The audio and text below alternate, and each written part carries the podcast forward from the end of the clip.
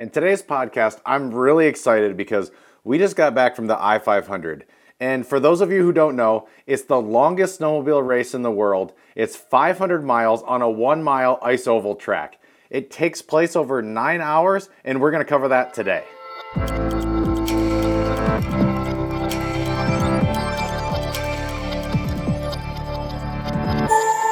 So we were really excited to go through this today. We had a great time. We had really cool access for this race. We had the ability to get down in the pitch where the racers were, and we also spent some time hanging out in the crowd, which was super fun. So we're getting into covering both of those today.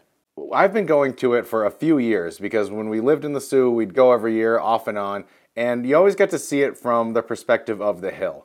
And if you've never gone, it is definitely worth going to because the fact that it's a nine-hour race and everybody in the crowd, you have people that sit down on literally couches that they bring in themselves and watch the entire race, all the way to people that I don't even know if they look at the track because they spend their entire time in the camper area just socializing with everybody around. Yeah, socializing. Exactly.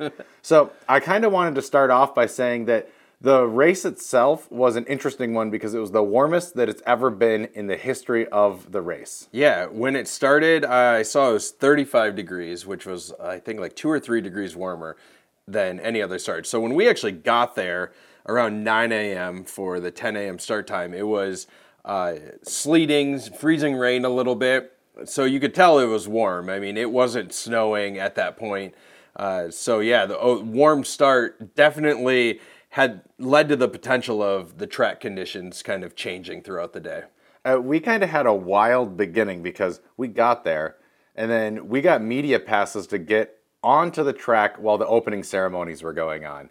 I've been to a lot of sporting events. I've been to pre-football game, pre-fights, hockey games. I've been in the back of a lot. And this was one of the more intense feelings that I've had because the potential for catastrophic failure during this is quite high, and the people that are in it recognize that, the pits recognize it, the racers recognize it, and so it's not just a, hey, let's get started, let's go play a game of basketball. There was definitely a sense of like, we're in it and let's go. Yeah, and it's uh, it's more of a team thing than you'd ever expect. Mm-hmm. Uh, I think, I know that there are teams involved in sports that seem like more of a single person thing. One, these guys actually take turns driving yep. uh, based on the length of the race and the rules that are in place for it. But I actually, the the team feel overall was even bigger than I expected. I, I mean, with the pit crews and the family members and everyone that were down there at the time, it was very cool. Very cool atmosphere on the track, that's for sure. Yeah. Kind of, you, uh, you don't totally witness that from the stands. I mean, it was very, we were right down there at that level at that time. The speed of which, like, I'm going to start by saying most people are probably like, oh, I know how fast snowmobiles go. Mm-hmm. When you have thirty-one snowmobiles ripping past you at over one hundred miles an hour on that ice track in those first few laps, it is incredible. It's something that's like, it was hard to describe because they're going by so fast, and to know that the only thing that those guys have is their grip to hold them onto that sled going yeah. into those first few corners when that um, that field is completely packed. Yeah. It's crazy. Yeah, going, you know, one of my favorite parts or one of our favorite shots we got on video was when the uh, it was the green flag to go on that first lap. So the track was in the best condition it was going to be all day, pretty yeah. much, I assume. And they go by us. We're kind of on this end of the straightaway going into that corner. And on video, they're a blur. I mean, yeah. they're going by so fast that it looks like you have it in, you know, fast forward. It's very cool. Um, it was very awesome to watch from that perspective. So let's talk about how devastating the race can be from a perspective of a racer who's expecting to place pretty high. Um, we immediately kind of started cheering for Pichet Racing because they're local Sioux guys, and two of the people that are racing in it, we knew personally from playing sports throughout going up there, were kind of people in town that we knew or people that we went to school with. And so we said right away, these are going to be our guys, and we're going to cheer for them. And I think in the first lap, or first five laps, is when they had a sled malfunction, and that actually took uh, Aaron Celestino off the sled and was the first yellow of the day. Yeah, it was uh, after talking to him, which mm-hmm. we had a chance to talk to him in the pits later in the day. Uh, it sounded like their brakes, they were having some brake issues, and it pretty much launched him right off the sled. Uh, we didn't see it at that moment in person based on where it happened, uh, but that um, malfunction got them into the pits for quite a long time. So like you said, you're preparing for this race. It's like then there's so much time left in this race, and as, as we go through this, and if you watch the video, which we'll put a link here in the podcast uh, to you, for you to watch the video, is they actually... Not very many snowmobiles finish. I mean, yeah. essentially half the field finish. So if you have an, a problem early on, you're in the pits, like getting that snowmobile ready to get back out there. Because even if you lose twenty or thirty laps, like someone else is going to have a problem later, and you're hopefully going to be able to catch them. And that's actually the point that I wanted to make about Pichet, is that they were in the pits. They maybe went ten laps down. No, it was more than more that. than that. Yeah. While they were replacing brake lines and fixing that thing to get it back out. And um, that was something that where the team aspect comes in. You can see that there was there was people worried, but they weren't even close to giving up as a team. And remarkably, they got that thing back out. They got it racing. They had a fast sled that they said to begin with, and they were hoping to get a, a better place than that. But I was impressed with what they were able to do with what they had starting off with such adversity. Yeah, I think one of the things I liked is a post that they made uh, on their Facebook page about it didn't go the way they wanted it to at the beginning, and they weren't there at the beginning, but they were there at the end. And I think that was cool because from a, a viewer or a fan perspective, I didn't think of it that way when I've been to it in the past. Yeah. You just kind of watch and you're like, oh, there's not as many out there anymore, but... Yep. The to really see what it takes to make it to the end. I mean, track snowmobiles are bl- engines are dying, tracks are giving out, all sorts of stuff, especially on a day like this, which turned into like pretty much they're riding on a dirt track by the end. Which I guess if we want to jump into that part yeah. of it right now is, um, so what was happening is every hundred laps they were kind of ma- maintaining the track to yeah. keep it in best uh, best condition possible. But as we started to get further into the race, I mean, there was there was mud flying. Yeah. Um, this turned into a, a, a dirt track, essentially, just based on the conditions. I mean, if it would have been two degrees out that day, it would have yeah. been a different situation. And I actually have the clip from when we got to talk to Aaron, because that's his favorite time to race is when it gets dirty and you're running through the ruts and everybody's going, because you can't race the same way that you can in those first one hundred laps as the track deteriorates down to what it is, because a lot of people think that they're racing on snow, but they're actually racing on feet of ice, and they can get down to sand and gravel and that kind of thing, and this is what Aaron had to say. There's way more battle happening in the corner than you get to see from up there. Yeah. Like how, how you guys oh. are just laying down into it. Oh, yeah, you just, I mean, yeah. it's, hang off the sled. I mean, it's tough. You can't do it like now, like yeah. going yeah. into the corner. You stay on your sled, because right. otherwise you're... Yeah. Gonna be off. So how many years have you done this race? This should be my seventh. Okay. Well, it's just like, well, first off, he was saying that this is like his favorite part of the race right now when it's getting all muddy, but it's just all about trying to keep your sled out on the track. It's like they crashed on lap eight, yeah. he said, or six, from a brake problem, and then it's like now they're back up to twentieth right now. Right. So, I mean, they're still out there. They could end up top ten yeah. by the end of the day. That's what Aaron had to say about it. And to see how the track can go from the thick feet of ice, it's not just snow, down to that dirt. Um, it really changes how the race is handled, and people are on their sleds going eighty, ninety, one hundred miles an hour and getting air on those things because the ruts get so big in that part of it. So as this race wears on, we decided to change things up a little bit, and we went up the hill, and we decided to go and see what was going on with everybody that was watching it on the hill and then going up into the camper area. Yeah, that was, was super fun. Uh, if you've never been to it, you should definitely go check it out. I mean, if you're, you don't even have to be into racing. You don't have to be, you know, essentially into anything except being able to be okay with hanging out in winter in Michigan outdoors. Uh, it, it is a tailgate scene. pretty much like none other. Yeah. Um, you could compare it to things that, say, happen at like a NASCAR race or the Kentucky Derby yeah. or or things like that. But it's unique. The the choice of headgear is unique. Um, the the atmosphere, the things you see people hanging out in. Yeah.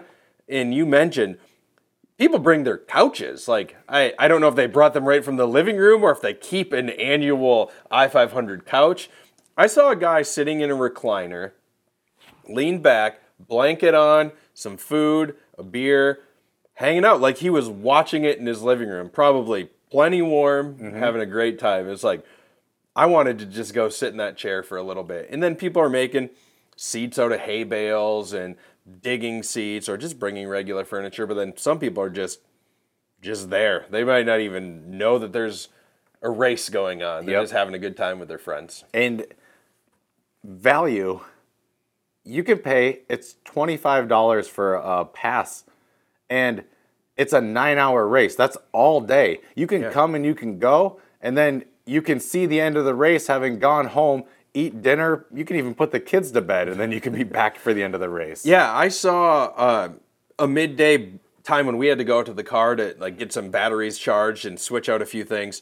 I mean, it was two, three o'clock, and there were people coming in for the first time, right? Uh, because you still, you could have a, you know, five, six hours still of, of fun ahead of you, and you hadn't even been into the race until, you know, it was at lap three hundred. Right.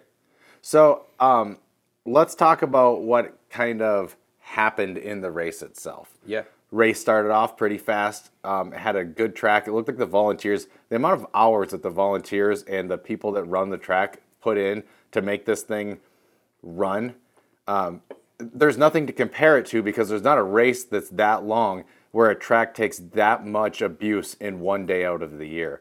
And what they're able to do with this moderate weather was pretty incredible because there's been years where they um, had to actually stop the race before lap five hundred. And these guys were running down to throwing sparks up when the sun started going down. And it was really the last ninety laps where there was still a race going on with two on the lead lap and one trying to battle to jump on the lead lap as we walked back down into the pit area for the last part of the race. Yeah, so you ended up having two snowmobile teams end on lap five hundred. Okay. Um, it was uh, Bunky Racing yep. won won the I five hundred this year. So we've talked for, you know, ten or fifteen minutes so far. Yep. Uh, Bunky Racing won the race. It was actually uh, Gabe Bunky is the eighth eighth time he's won. Yep. Actually tied for the record for most wins. And he was... They kind of have like a New England, New England Patriots thing going on. Yeah, it's actually it was the sixth time in nine years. So, you know, you call that a dynasty yeah. or whatever. But they were right there um, battling with Faust Racing. Yep. So when you we talked about this a little bit, the same guy doesn't drive the entire time. So Bunky Racing had three drivers, um, Gabe Taylor, Bunky, and Aaron Christensen, who actually was on the snowmobile at the end of the race. So it was very cool to see this end. There's two two teams left on the lead lap. It was close.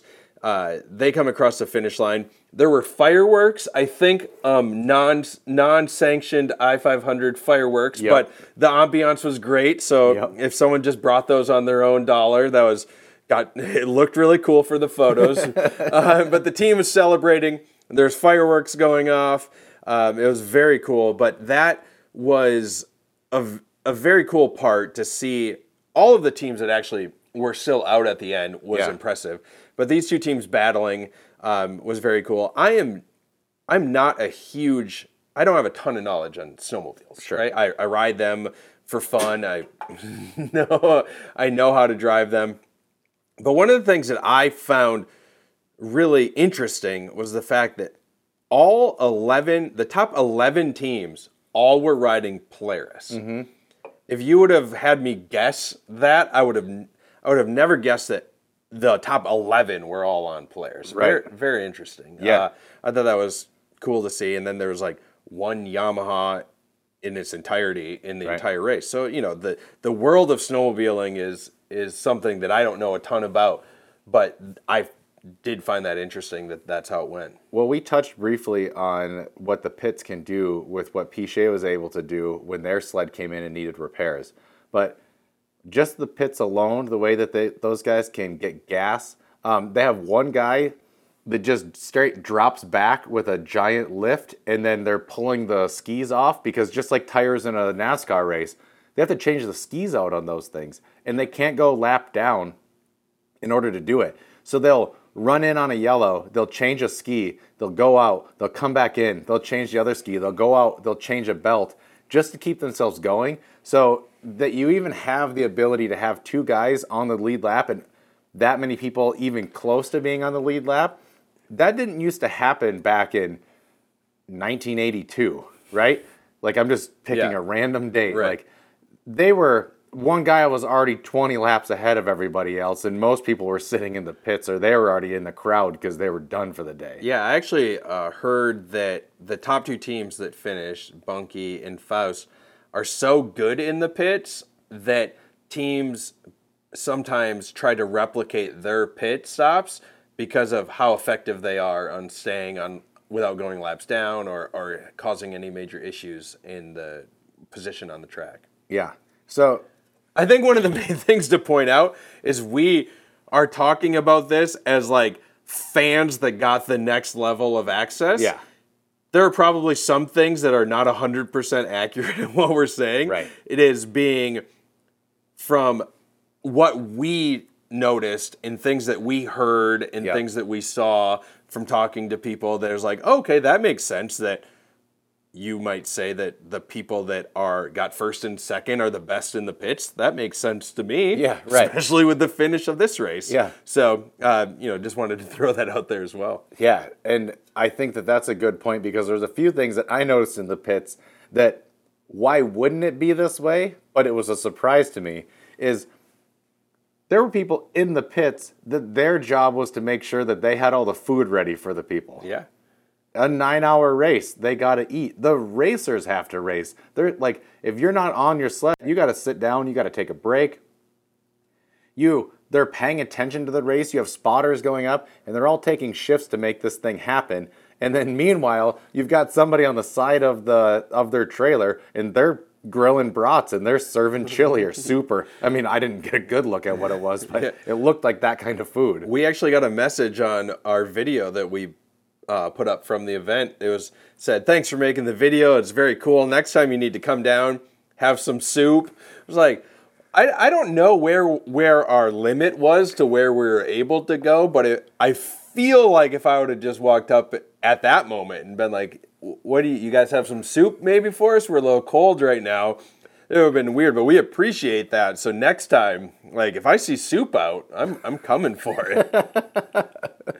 Uh, speaking of the food too, when we are when we were up on top of the hill, when we were with the campers, um, some of those rigs that they had were pretty amazing. There was one that I'm pretty sure was just the center of a tractor. I, I'm still kind of blown away by this thing. It was the two back wheels, yeah, and then of like a mid-size lawn tractor, like I mean not mid-size, but like a a mid-size hobby tractor. Yeah. And then the motor sat behind it with like a little like zero turn wheel. Yeah. If you're going to watch the video, we're going to put it up and people in audio, I'll never be able to do it justice about what this thing was. And, but the thing is, it was like seven feet wide and two people rode on it and they're just going right down the center of the thoroughway where everyone's going and they're yeah. getting out of the way and that little horn on it. Yeah. People riding on the sides of it. And, um, I think one of the things that makes it interesting is it is part of the audience in which you are there, especially like on the hill, but you're also in the campground area at the same time. Mm-hmm. What makes it so interesting is the entire area is pretty liberal with whatever you feel like bringing, um, beverages, food, the way that you can put out whatever kind of seating arrangement that you want. Right. If you kind of want to have like a Wild West adventure of what it's like to experience an outdoor activity like this, I'd say that it's up there with any, and as far as a spectator sport goes, it's pretty good because they had the announcers going the entire time, keeping you in line, knowing what's happening, inside of some of the campers there, they had the live feeds up. Uh, people had their apps going so that everybody knew what was happening in the race. And a lot of yellow flags, a lot of things that are happening throughout the day. And everyone's just kind of informed about what's happening, or they know somebody that's out there or something like that. And so as much as it is the most professional thing, it's also just the most homegrown event that you can go to. Oh, yeah. And that's what I think makes it so special as a spectator. And I, I if you guys know Nick and I, I'm more of the overall sports fan than than you are. I mean, you have your, obviously, like, you played football and different yeah. things like that. But, like, as a spectator, like, I watch and consume more sports than you. I don't care if you're into sports or into racing. Like, you you could have never watched a race of any kind in your life. This is a fun event to go to. It is unique. It is super cool. I personally love winter outdoor activity, like events in the winter. They're yeah. some of my favorite, whether that's going to beer festivals or racing or just anything outside. Like a time, we live in Michigan, and you have to embrace the outdoors in the winter. Like you, if you just sit inside all winter, that's you're not going to have a very good time. Right. So this is one of those things. You guys should check it out. I mean, you could. You don't have to camp at the thing, right? right? You can stay at hotels or do whatever you need to do. But it is a, it should be a bucket list for Michiganders yeah. to check out. Yep. I, I have some friends that I've never brought mm-hmm. that are, a couple of them. Uh, one of my friends, he grew up in Maryland. Like, I want to bring him to this race. Right. You know? Yeah. Like, be like, check this out. Yep. And have him go like, what? Yep. Like, that would be the reaction. That would be what someone would say. Yeah. Um, So, overall, I think that you just summed it up. That was like, it's a it's a very unique experience. If you've gone, you know, and you probably have gone again. Yeah. Uh, if you haven't gone, I'd say plan for it for next year, because there's a lot of things that are um, worth seeing, at least for the first time, or at least once. You know you're going to have a great time. Um, and that's kind of where I wanted to change courses now, and I wanted to talk about, like, we have Winter Beer Fest coming up um, in Lower Michigan, and there's outdoor activities that are happening all over the winter all the time. Um, there's lots of different events and different things where you can be outside with, like, large groups of people and stuff like that. And a lot of times we talk about gear.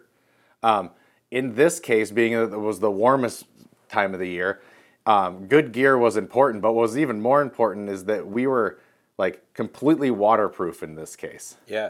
And um, I, I, like, we don't have any gear sponsors. Like, that's not why I'm talking about this stuff. But if you're going to be doing something like this, you have to be ready for those elements outside. Yeah. If you weren't prepared, if you go to an event like this in poor choice clothing or boots, like yeah. y- that instantly could be a bad time. Mm-hmm. Wear the wrong shoes or boots, get them wet. I mean, the day's over. You're gonna have to go home. Yeah. Uh, but yeah, and some of these people are experts. Yeah, I mean, they are prepped. Um, they have everything they need. Um, we did. We knew what we were getting into. So yeah. I would say, especially like you said, based on the mild temperature this year, we were in a. a It was a pretty easy yeah. one. Uh, we did have that little bit of rain, and then turned into some snow for a while. But overall, it was it was pretty decent. But yeah, that having the right stuff makes for everything to go better in Michigan in winter, right? Yeah. If you're in the summer, it's easier. Sometimes it's like, oh, shorts and uh, you got to worry about, like, do you go tank top and sunscreen, or do you try to cover up and not get a sunburn? Yeah, and this is like, how do you stay outside for long periods of time? Yeah, with staying warm and and being comfortable. And I think that's a really important part of the day. And I think at the I five hundred, you, see, you saw a little bit of everything. I saw a couple people and looked like what it seemed like a pair of Chuck Taylors, tennis shoes, and a sweatshirt. And if they weren't going right for the beer tent, I don't know how they were going to make it through the day. Yeah. And then you saw all the way to um, the straight-up full fur fox skin or um, coyote skin hats that went halfway down their back. Um, you saw pretty much every version of what the outdoors could look like out there, and every rig that people could possibly bring out there. And so I only, I bring this up because I just feel like when you're going to these kind of things, um, a bad day can happen really quickly for you just because you're not in the right kind of setup. Oh, yeah. The very first time I went to a winter beer fest, I went in blind. Mm-hmm. I was prepared well with my jacket and my boots.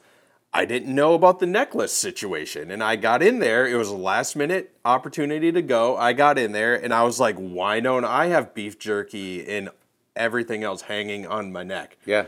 You learn. Right. So that's, you know, kind of same thing with this sort of event. Yeah. So that's what I wanted to cover today. Um, I wanted to make sure that we got out with the full excitement that we got to experience this thing. Um, by going into the pits, seeing it all. And we made a, a video that came out earlier this week, or last week, and um, we're going to put the link in the bio of this. We're going to put it in the video. I'm going to put it in one of the cards so that you can see it. Um, and if you guys have any adventures or spots that we should check out, especially through the winter when outdoor activities are a little more sparse than they are in the summertime, we'd love to hear about them because we love going to these kind of things and experiencing new stuff. So for this time, I'm going to say cheers, and uh, we'll see you next time.